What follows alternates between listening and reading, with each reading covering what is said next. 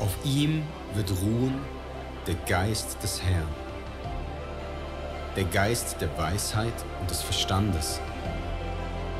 Auf ihm wird ruhen der Geist des Rats und der Kraft. Auf ihm wird ruhen der Geist der Erkenntnis und der Furcht des Herrn.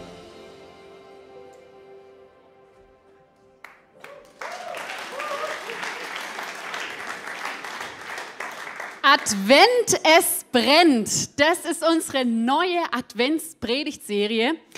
Unser geheimer Untertitel ist tatsächlich O du Ölige. Ja, ich habe das Privileg, in diese neue Predigtserie mit euch reinzustarten. Und ihr habt mich äh, ja jetzt schon eine ganze Weile nicht mehr hier am Predigen gesehen. Das liegt mitunter daran, dass wir ja jetzt drei Kinder haben. Und wisst ihr was, das Leben mit Kindern ist schon Intens, ja, ist das richtige Wort. Aber auch witzig, ja. Also ich denke, jedes Elternteil hat die ein oder andere Geschichte von, vom Kind, wo man einfach mal schmunzeln muss. Und zwar eine so eine Geschichte war tatsächlich unser Sohn Joas, das ist unser Ältester, als der in den Kindergarten kam. Ähm, ist er dort hingegangen und so eine Woche, zwei Wochen. Und ich habe ihn dann irgendwann gefragt und gefragt, hey und, wie war es heute? Und dann erzählt er mir und hat gesagt, du Mama, meine Erzieherin war heute nicht da. Ich glaube, die war arbeiten. Joas kannte nur, wenn jemand weg ist, dass diese Person arbeiten ist. Er hat nicht kapiert, dass die Arbeit der Erzieherin es ist, tatsächlich im Kindergarten zu sein. Und dass die Erzieherin ja eigentlich ja eine Person ist, die ja gleichzeitig oft noch Ehefrau ist, vielleicht selber Mama, eine Freundin. Die Erzieherin hat verschiedene Rollen, aber Joas als Kind konnte das nicht nachvollziehen.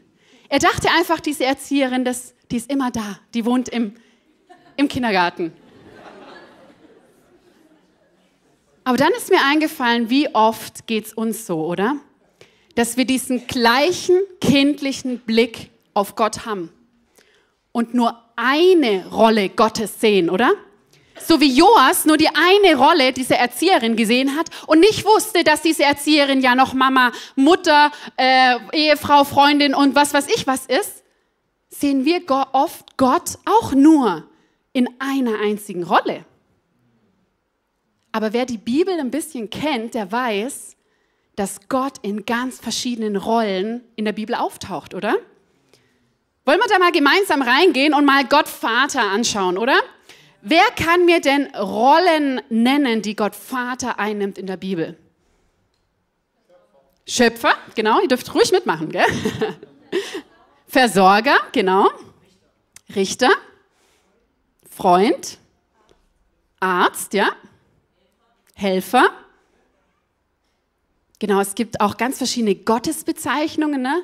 Jehova Rapha, der Heiler, der Arzt, Jire, der Versorger, El Shaddai. Also so von Gott Vater. Ich meine, wenn wir hier noch ein bisschen weitermachen, ich glaube, da würden wir, würden wir einiges an Namen Gottes, an Rollen Gottes doch finden, oder? Lass uns mal die gleiche Übung mit Jesus machen, ja? Welche Rollen hat denn Jesus, wenn wir ins Wort Gottes schauen? Retter, ja? Baby, das Wort, Jesus als das Wort, genau.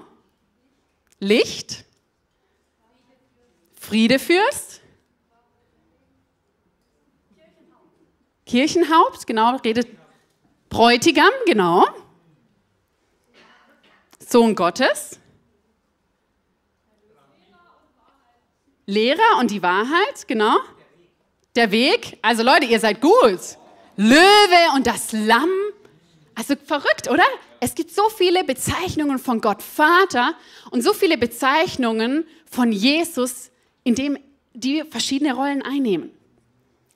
Und jetzt macht mal die nächste Übung. Habt ihr das schon mal mit dem Heiligen Geist überlegt?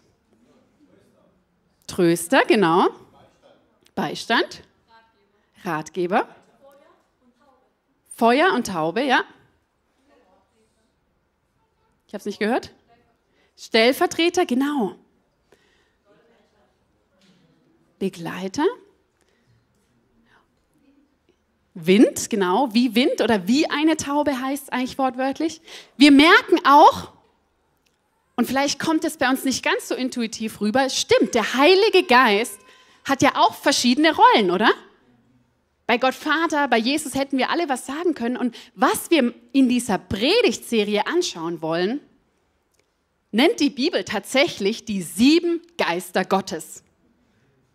Die sieben Geister Gottes, was heißt das jetzt? Predigen wir jetzt das Evangelium nicht mehr der Dreieinigkeit mit Gott, Vater, Jesus und dem Heiligen Geist, sondern fangen jetzt plötzlich an, ja nee, es gibt sieben Geister? Da wollen wir jetzt gemeinsam mal reinschauen und unser Leitvers in unserer Predigtserie steht in Jesaja 11, Vers 2, wie ihr gerade eben ja auch schon gehört habt.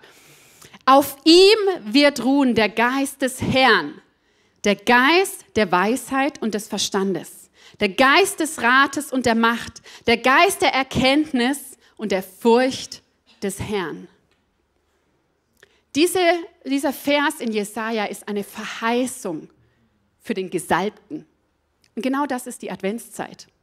In der Adventszeit warten wir auf den Gesalbten, auf das Kommen von Jesu. Ne? Also ich weiß nicht, wer von euch Adventskalender hat. Also seit wir einen haben, haben wir jeden Morgen Struggles mit unseren Kids, weil die stehen immer um halb sechs auf. Das Erste, was sie machen, ist, sie rennen zu ihrem Schokoladen-Adventskalender. Also das werde ich wahrscheinlich im nächsten Jahr nicht mehr machen. Und neulich, irgendwann die Woche, sind sie dann zum David und haben dann gesagt, Papa, dürfen wir das Überraschungsei essen? Und er halt völlig im Halbschlaf, ja, ja. Und dann sind die morgens um sechs, haben schon ein Überraschungsei intus. Aber was der Gedanke eigentlich hinter Adventskalender war, ist dieses freudige Erwarten, das Öffnen von 24 Türchen. Warum?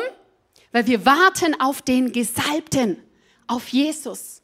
Und auf ihn wird ruhen dieser Geist des Herrn. Das ist das, wenn Jesaja 11, Vers 2 lesen. Auf ihm, auf Jesus wird genau das ruhen. Und was ist denn das jetzt nochmal, diese diese sieben Geister Gottes. Wir lesen das Ganze auch nochmal in der Offenbarung 1, Vers 4. Und zwar heißt es dort, dieser Brief stammt von Johannes und richtet sich an die sieben Gemeinden in der Provinz Asien. Ich wünsche euch Gnade und Frieden von dem, der ist, der immer war und der noch kommen wird. Komma, von den sieben Geistern vor seinem Thron und von Jesus Christus. Was Johannes hier beschreibt, ist tatsächlich die Dreieinigkeit. Vor dem Thron Gottes. Er hatte in seiner Offenbarung dieses Bild, wie der Thron Gottes aussehen wird. Da haben wir einerseits Gott Vater, wir haben andererseits Jesus Christus und diese sieben Geister Gottes. Und diese sieben Geister Gottes ist am Ende nichts anderes als Rollen oder Ausdrücke oder Manifestationen des einen Heiligen Geistes. Und da wollen wir tiefer reingehen.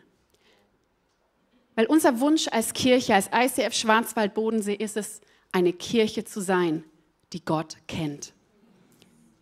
Das ist, würde ich fast sagen, eine der größten Ziele und Visionen, dass eines Tages Gott dastehen wird und gesagt hat, Herr, die Sarah, die kannte mich. Oder hier, dass du Jesus kanntest. Und das wollen wir wirklich, das ist unser Wunsch. Und diese Predigtserie ist nichts anderes als eine Einladung, Gott besser kennenzulernen, tiefer kennenzulernen, anders kennenzulernen, als wir ihn bisher kannten. Weil ja, wir alle kennen den Heiligen Geist ja irgendwie. Aber kennst du den Geist der Weisheit schon? Kennst du den Geist des Verstandes schon? Kennst du den Geist des Furcht des Herrn schon? Das ist alles Teil des Heiligen Geistes. Und der Heilige Geist möchte uns einladen, heute Morgen zu sagen, hey, ich möchte mich dir offenbaren in einer Rolle, die du vielleicht nicht kanntest. Wie Joas als Kind es am Anfang nicht verstanden hat, ja stimmt, da gibt es verschiedene Rollen, dürfen wir nicht mehr nur Kinder sein, sondern erkennen auch, stimmt, der Heilige Geist hat auch verschiedene Rollen. Und wir sehen ebenfalls in der Offenbarung diese Stelle nochmal mit den sieben Geistern Gottes, wo es heißt, und vor dem Thron gehen Blitze, Stimmen und Donner aus. Vor dem Thron befinden sich sieben Fackeln und brennende Flammen. Das sind die sieben Geister Gottes. Schon wieder. Und überall, also es gibt vier Stellen in der Bibel, wo es wirklich wortwörtlich die sieben Geister Gottes heißt. Und dort und auch an anderen Stellen werden sie ganz oft mit Licht in Verbindung gebracht, mit etwas, was brennt. Advent, es brennt. Und das Spannende ist, ich habe euch hier was mitgebracht, frisch äh, importiert.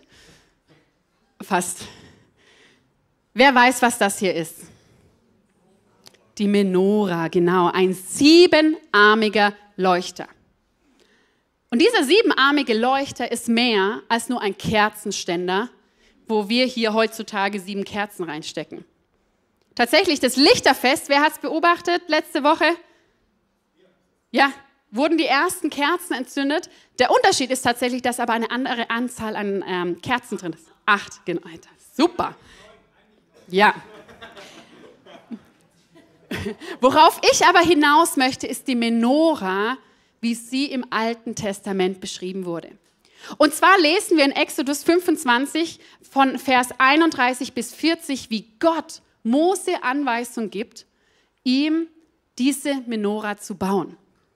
Diese Menora, und das lesen wir in Hebräer, ist tatsächlich ein Abbild von etwas, was im Himmel ist. Die ganze Stiftshütte tatsächlich ist ein Abbild von dem, was im Himmel ist. Und wenn wir dann später in die Offenbarung schauen und Johannes über die sieben Geister und sieben Fackeln schreibt, können wir vielleicht sehen, okay, vielleicht ist das diese Menora, dieses irdische Abbild von dem, wie es vorm Thron Gottes aussieht. Es ist mehr als ein Kerzenständer. Das ist ein Hauch, ein Abbild von etwas, was wir eines Tages im Thronsaal Gottes vorfinden werden. Und diese Menora, die war nicht so klein, sondern die war tatsächlich 1,80 Meter hoch. Wer hier im Raum ist 1,80 Meter groß? Stellt euch mal auf. Alle 1,80 großen Leute, genau. Super. Und dann guckt euch mal um. So groß ist dieser siebenarmige Leuchter in der Stiftshütte damals gewesen. 1,80 Meter, ne? also größer als ich. Und diese diese Menora, das ist ein Geheimnis für sich, was sich darin verbirgt. Ich möchte heute nur auf einen Teil dieser Bedeutung eingehen. Und zwar war diese Menora, dieser siebenarmige Leuchter, aus einem Guss, aus reinem Gold hergestellt. Dieser eine Guss ist diese Einheit, die wir in diesen sieben Geistern Gottes sehen. Und trotzdem ist es ein Heiliger Geist. Und diese sieben Arme die stehen für diese sieben Geister Gottes, können wir sagen. Und zum einen, dieser starke, mittlere Strang ist der Geist des Herrn. Der Geist des Herrn ist der Geist, der auf Jesus ruhte. Der Gesalbte auf Jesus, wo wir, wir sagen, es ist der Geist des Herrn. Und diese Verbindungen hier außen, das sind immer diese Paare, von denen wir in Jesaja 11, Vers 2 lesen. Ne? Der Geist der Weisheit und des Verstandes. Die zwei gehören zusammen. Und wie wollen wir nachher anschauen? Oder wir sehen, ähm, dass verschiedene Geister, zum einen der Rates und der Macht, da werden wir nächsten Sonntag drauf eingehen, oder auch der Erkenntnis und der Furcht des Herrn zusammengehören. Eigentlich verrückt, oder? Wir kommen gerade aus der Furcht des Herrn-Serie. Was hat das jetzt mit dem Heiligen Geist zu tun? Und da wollen wir jetzt tiefer reingehen und ich möchte euch in das hineinnehmen, und zwar dieses erste Paar. Geist der Weisheit und des Verstandes. Ja? Seid ihr dabei? Wir wollen den Heiligen Geist als den Geist der Weisheit besser verstehen. Und jetzt ist es ja so eine Sache, ja? Also wir Christen haben ja tatsächlich nicht den besten Ruf, was Verstand und so angeht, oder? Oder? Ist doch ganz oft so dieser, ah, also nee, ich bin viel zu gebildet, um noch an Gott zu glauben. Oder? Hört ihr diese Vorwürfe manchmal? Ist so ein bisschen in unserer Gesellschaft verbreitet, dieses, okay, als Christ, der muss ich meinen Verstand ja ausschalten, damit ich an Gott glauben kann. Und ich glaube tatsächlich, dass in der Kirchenlandschaft, dass einige Irrtümer bestehen zum Verstand und zur Weisheit. Und die möchten wir jetzt mal gemeinsam aufdecken, weil ich glaube, das ist wichtig, dass wir diesem Thema auf eine gesunde Art und Weise nähern können. Ja? Darf ich euch unsere Irrtümer mal aufzeigen? Und zwar habe ich mal vier mitgebracht, vier Irrtümer, die auch wir Christen über den Verstand glauben. Und zwar das erste, ihr dürft da gern mit, mitmalen und äh, mitschreiben. Ähm, ja, ich habe nur die Zeichnung nicht geübt. Das ist ein Gesicht. Ne? Hier haben wir das Auge, das Ohr und hier ne, unser Hirn. Der Verstand, wo wir oft sagen. Und das erste Irrtum, den wir ganz oft in unseren Kirchen sehen, ist, und ich bin mir sicher, ihr habt diesen Satz schon irgendwann mal gehört, lasst uns unseren Gott anbeten mit unserem Herzen und nicht mit unserem Verstand. Kennt ihr den Satz? Mhm. Das ist das erste Irrtum, den wir über den Verstand haben. Wir in unseren Kirchen haben gesagt, oh, lasst uns unseren Verstand ausschalten und Gott mit unserem Herzen anbeten, weil nur so geht wahre Anbetung. Ja, kein Wunder, stellen wir Christen manchmal unseren Verstand aus und kriegen den Vorwurf, verstandslos zu sein, oder? Woher kommt dieses Denken? Dieses Denken ist tatsächlich nicht so im Wort Gottes zu finden.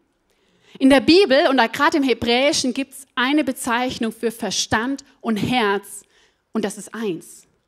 Liv. Und dieses eine beinhaltet Verstand und Herz. Da gibt es keine Trennung zwischen Verstand und Herz. Dieses Denken sehen wir tatsächlich ursprünglich anfänglich in der griechischen Antike dass ein Dualismus aufgebaut wird, den wir später durch die ganze Philosophiegeschichte sehen und bei René Descartes und keine Ahnung was. Das nennt sich tatsächlich, wenn ihr gebildet klingen wollt, aber darum geht es nicht, anthropologischer Dualismus. Dass der Mensch plötzlich geteilt wird in zwei Hälften. Und deswegen sagen wir, oh, lasst uns unseren Verstand ausschalten und Gott mit dem Herzen anbeten. Nein, das ist nicht, was die Bibel meinte. Erster Irrtum. Zweiter Irrtum, das habe ich das Zwei-Stufen-Modell genannt. Welchen Irrtum haben wir noch manchmal über unseren Verstand? Und zwar kennt ihr das, wo ihr sagt, okay, ähm, ich versuche etwas zu begreifen mit meinem Verstand, oder? Also ich meine, wir haben ja alle eine gewisse Kapazität, etwas zu durchdenken, etwas zu verstehen. Aber ich denke, jeder von euch ist mal an den Punkt gekommen, wo ihr gemerkt habt, oh oh, hier komme ich an den Deckel. Hä? Hier, hier verstehe ich es einfach nicht weiter, oder? Wir Menschen sind begrenzt. Wir verstehen nicht, was manchmal noch kommt. Und was springt dann ein, wenn unsere Vernunft an die Grenzen kommt? Ja, dann sagen wir, und da fängt dann Glaube an.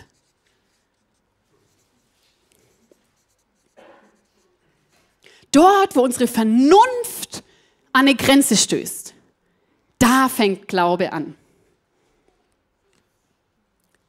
Was sagt die Bibel dazu?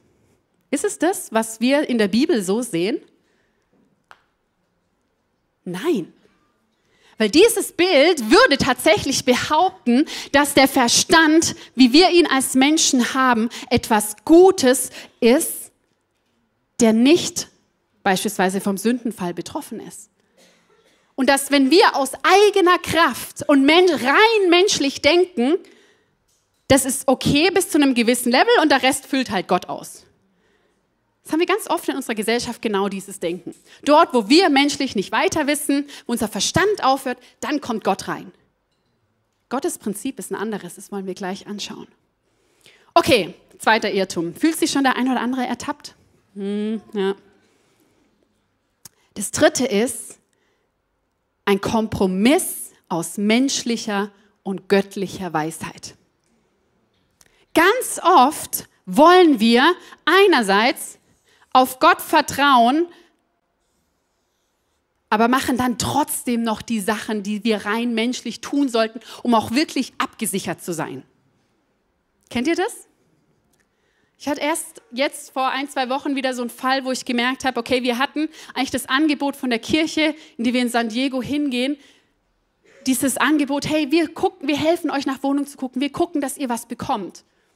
Eigentlich hatte ich dieses wie eine Zusage Gottes, hey, vertrau mir, vertrau mir und warte einfach ab. Ja, und dann kommt mein menschlicher Aktivismus und ich denke, okay, ja, einerseits, ich vertraue Gott, aber andererseits, nee, ich meine, meine menschliche Weisheit sagt, wir fliegen ja schon im Monat, ich muss jetzt aber schleunigst mal selber was buchen und suchen und was rausfinden.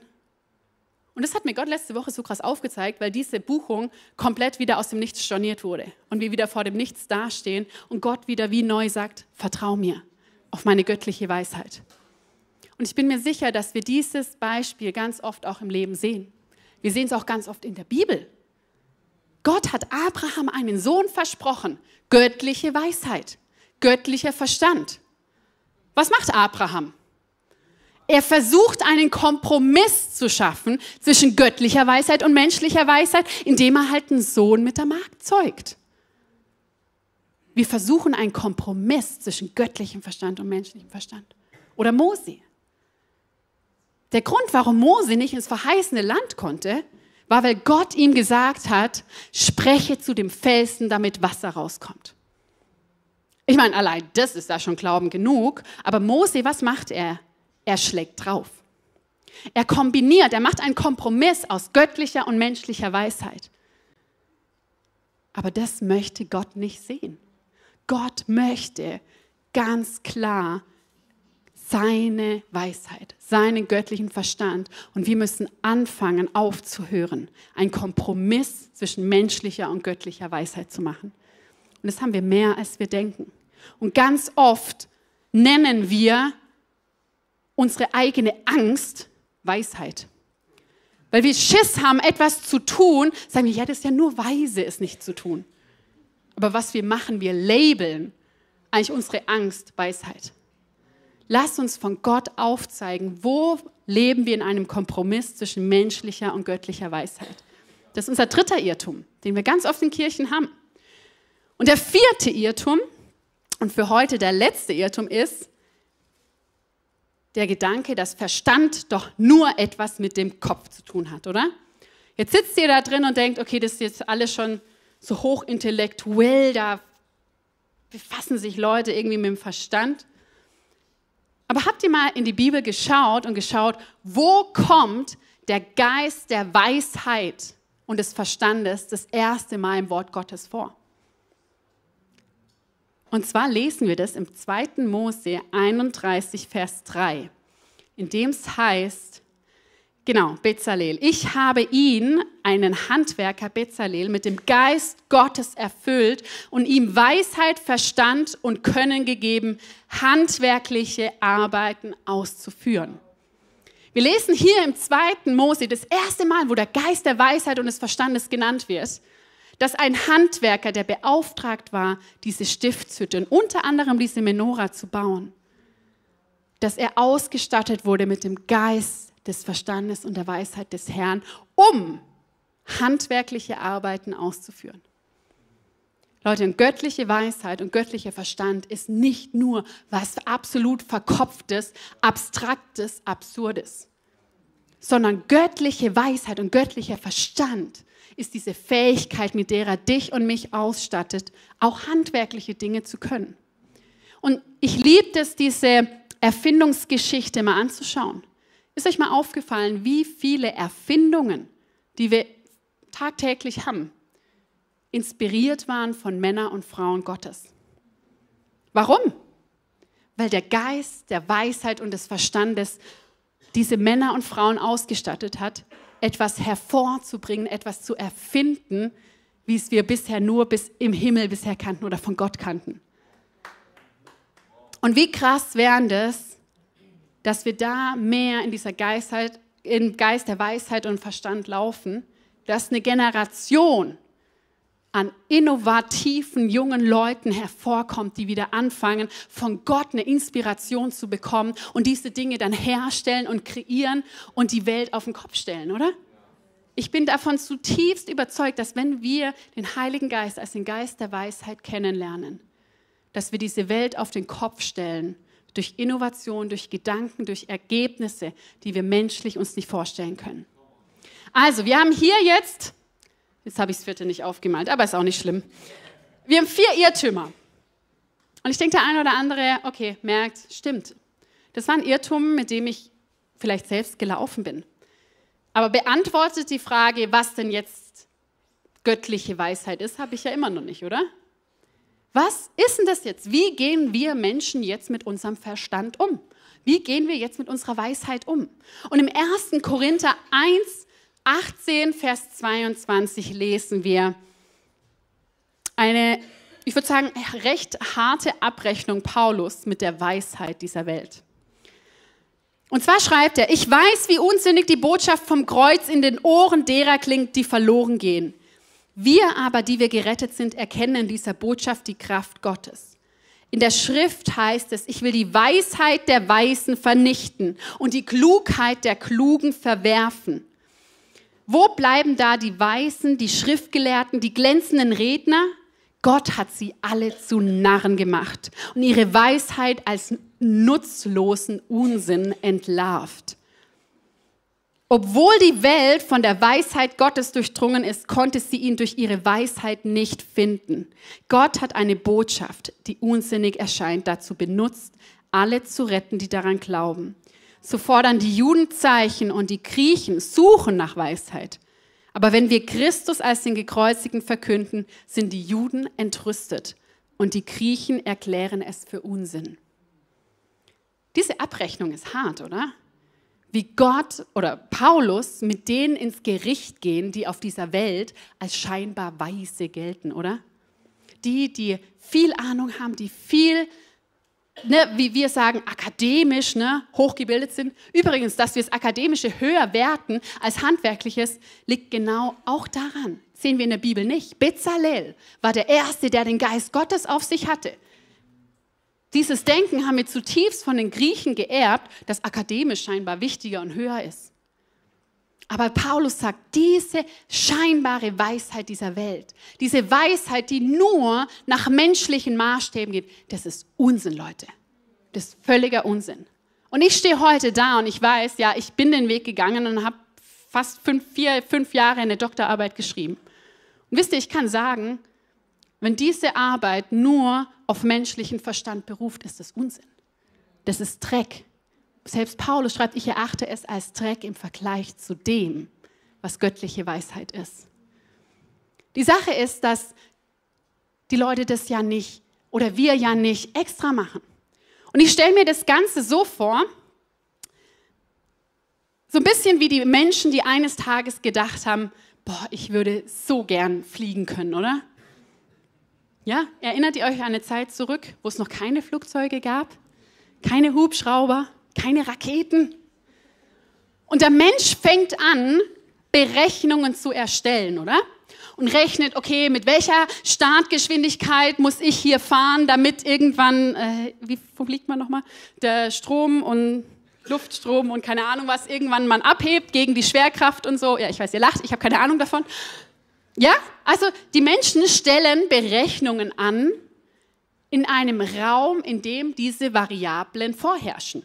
Wir leben in einem Raum, wo zum Beispiel die Schwerkraft herrscht. Und der Mensch kann gar nicht anders, als in diesen Maßstäben zu arbeiten und zu leben. Und genauso ist es mit menschlicher Weisheit. Wir können gar nicht anders, mit die, als mit diesen Variablen zu reden, zu denken, zu leben. Und deswegen handeln Menschen so, wie sie handeln. Was ist dann aber göttliche Weisheit? Göttliche Weisheit ist zu sagen, jetzt berechne das gleiche Mal im Weltraum. Versuch mal zu fliegen im Weltraum. Da musst du gar nichts rechnen. Da musst du gar nichts ändern. Warum? Weil eine ganz andere Raumbedingung, eine ganz andere Variable herrscht. Plötzlich haben wir nicht mehr die Schwerkraft, mit der wir arbeiten, sondern eben keine. Und die Menschen fliegen einfach. Und genau so ist es mit göttlicher Weisheit. Göttliche Weisheit bezieht die Variable Gott mit ein. Und diese Variable haben Menschen nicht, die Gott nicht kennen. Und kein Wunder kommen wir mit dieser Variable zu anderen Ergebnissen, wenn wir Entscheidungen treffen. Weil wie oft wägen wir ab und versuchen Entscheidungen zu treffen, rein in diesen Dimensionen, wie wir auf dieser Erde leben, wo halt die Schwerkraft herrscht. Aber Gott sagt, nein, Es bringt doch nichts, wenn du dich menschlich mit dem abmühst, weil bei mir herrscht eine ganz andere Variable, eine ganz andere Umgebung. Du musst ganz andere Faktoren berücksichtigen, weil bei mir herrscht der Faktor Gott. Und er lässt jede Gleichung anders ausgehen.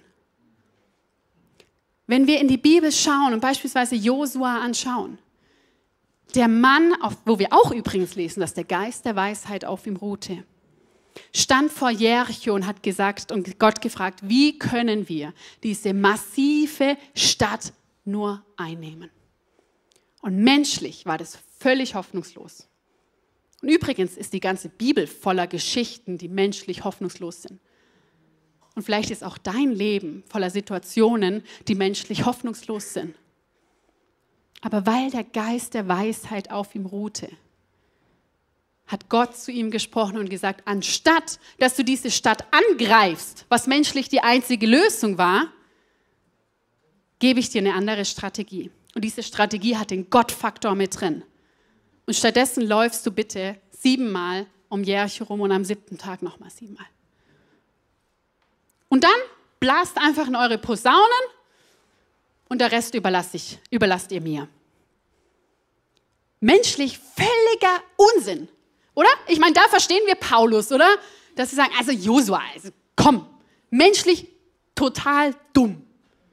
Siebenmal um eine Stadt rumzulaufen. Völliger Unsinn. Menschlich völlig dumm. Aber es hat funktioniert. Weil auch in dieser Welt und auch wo wir hier Schwerkraft haben, ist Gott mit drin. Und wir dürfen auf dieser Erde erleben, dass wenn wir mit anders kalkulieren, mit der Variable Gott, gehen solche Dinge auf. Was ist jetzt also göttliche Weisheit? Und da wollen wir im 1. Korinther 1, Vers 24 weiterlesen. Also wir, wir haben vorhin den Anfang gelesen. Für die aber, die von Gott zur Erlösung berufen sind, Juden wie Nichtjuden, ist Christus Gottes Kraft und Gottes Weisheit. Ist Christus Gottes Kraft und Gottes Weisheit? Ist Christus Gottes Weisheit?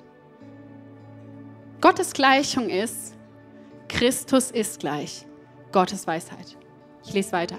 Der scheinbar absurde Plan Gottes, ja, völlig absurd, ja, wir gehen nachher noch kurz in die Weihnachtsgeschichte, ist immer noch viel weiser als der weiseste Plan der Menschen. Und die Schwäche Gottes ist weitaus stärker, als die Menschen sind. Wie absurd ist es von Gott, zu sagen, ich lasse den Retter der Welt in einer Krippe zur Welt kommen. Wie absurd ist es, wie unsinnig ist es, dass Jesus nicht in einem Königspalast, ja wenn schon überhaupt ein Königspalast zur Welt kommt. Völlig absurd. Wie soll der kleine Junge, dieses Baby, und ich weiß, wie hilflos Babys sind, ja, ich habe gerade selber einen. Wie soll der bitte die Welt retten? Wie soll der die Antwort sein auf die Not dieser Welt? Absurd, Leute, oder? Ich meine, kennt ihr das auch, dass ihr manchmal denkt, Alter, was glaube ich eigentlich? Ihr dürft solche Gedanken schon manchmal haben, ja? Weil dann denken wir wieder rein menschlich gerade mit unseren Variablen und denken, Alter, stimmt, was glaube ich eigentlich? Herr, aber ich glaube die Wahrheit. Und das Schönste, was wir glauben können, nämlich, dass dieser absurde Plan Gottes aufging, um die ganze Menschheit zu retten. Die Juden haben gehofft, dass einer kommt, der sie vor den Römern befreit. Menschlicher Verstand menschliche Weisheit. Sie haben den Retter genauso definiert. Göttliche Weisheit ist es zu sagen, ich rette euch von dem, was dich noch gefangen hält. Heute Morgen mit den Dingen, die uns belasten. Dort, wo wir getrennt von ihm sind, dort, wo wir nicht glücklich sind. Davon will ich dich retten. Damit wir auf ewig frei sein können. Und wisst ihr was, ich möchte dich auch retten von deinem Verstand, der nur menschlich denkt. Weil ja, unser Verstand muss auch erneuert werden. Auch unser Verstand muss sterben. Genauso wie unser Herz sterben muss, wenn wir darin, darunter unsere Emotionen verstehen. Es ist nicht ein Hirn versus Herz, sondern nee, alles in uns, alles in uns braucht Erlösung.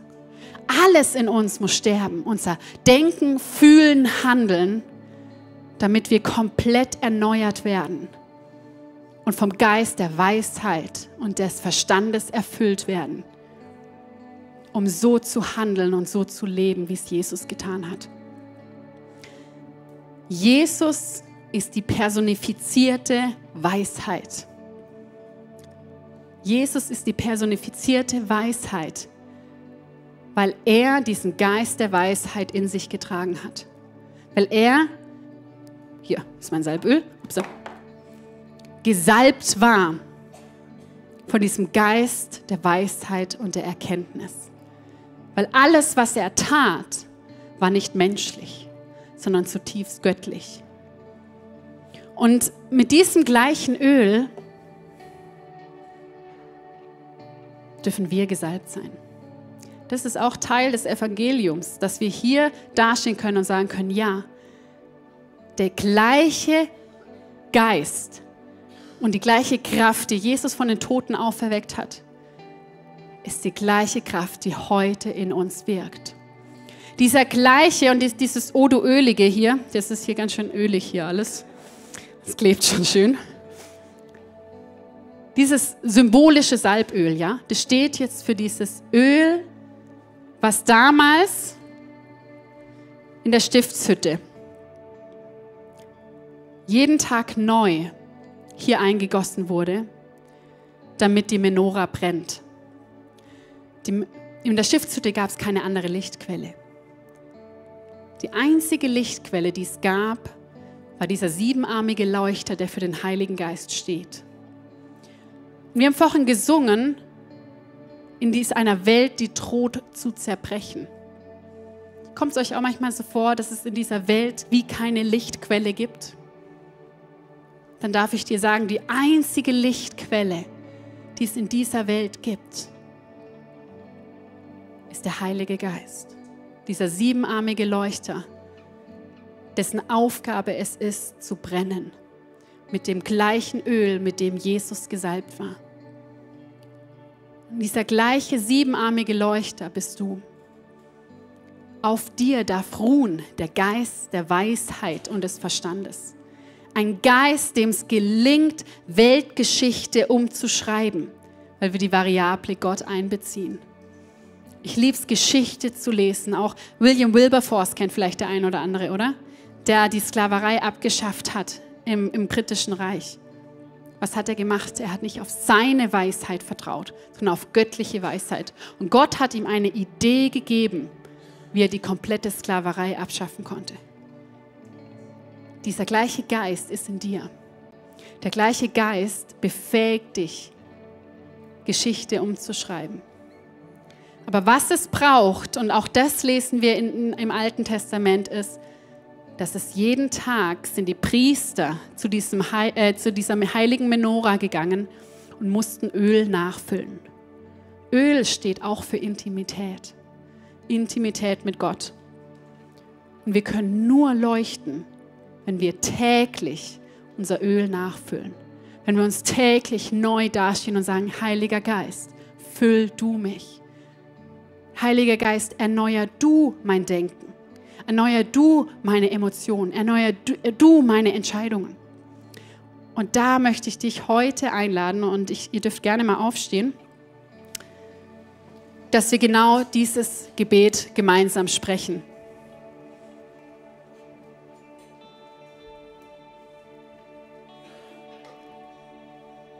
Und zwar lesen wir in Epheser 1, Vers 17. Und ich bitte den Gott unseres Herrn Jesus Christus, den Vater der Herrlichkeit, euch den Geist der Weisheit und Einsicht zu schenken, damit eure Erkenntnis von Gott immer größer wird. Das wollen wir jetzt beten. Genau das, dass Gott der Vater uns den Geist der Weisheit und der Erkenntnis schenkt damit wir ihn immer besser kennenlernen und mehr Erkenntnis von ihm haben. Und Jesus, so stehen wir hier heute als Teil deiner Gemeinde, als Teil deiner Kirche und sagen, Danke, Heiliger Geist, dass du der Geist der Weisheit und des Verstandes bist. Ich danke dir, dass es da so viele Rollen und Facetten gibt in dir, Heiliger Geist, die wir noch gar nicht kennen. Ich danke dir, dass du uns hier in dieser Predigtserie auf ein Abenteuer mitnimmst, wo wir auch den Heiligen Geist tiefer und anders kennenlernen dürfen. Und ich bete jetzt heute Morgen, dass der Geist der Weisheit und des Verstandes, dieser göttliche Geist der Weisheit und des Verstandes, ausgegossen wird in diesem Raum. Dass wir aufhören, Kompromisse von menschlicher und göttlicher Weisheit zu machen. Dass wir aufhören, unseren eigenen Verstand zu vertrauen und nur mit menschlichen Variablen zu rechnen. Dass wir anfangen zu sagen, das Einzige, was zählt, ist göttliche Weisheit. Ich segne euch mit dem Geist der Weisheit und des Verstandes. Und wie die Söhne von Issachar, die wir im Chronik lesen, sie waren gesegnet, auch da kommt es wieder vor, mit dem Geist der Weisheit, damit sie die Zeichen der Zeit erkannten und wussten, was zu tun war. Ich segne euch mit diesem Geist der Weisheit, dass ihr einen Blick bekommt in diese unsichtbare Welt, in diese Welt, wo Gott thront und entscheidet. Und ich bete, dass wir diese Variable Gott erkennen und sehen dürfen in unserem Leben. Das, wo die Welt sagt, es ist doch Unsinn, so zu handeln, dass wir wissen dürfen. In deinen Augen ist es Unsinn, weil du Gott nicht kennst. Aber wir haben Gott und ich segne euch, dass dieser Geist tiefer und tiefer in euch Raum fasst euer Denken und Handeln prägt. Jesus, dass wir dich immer besser kennenlernen. Amen.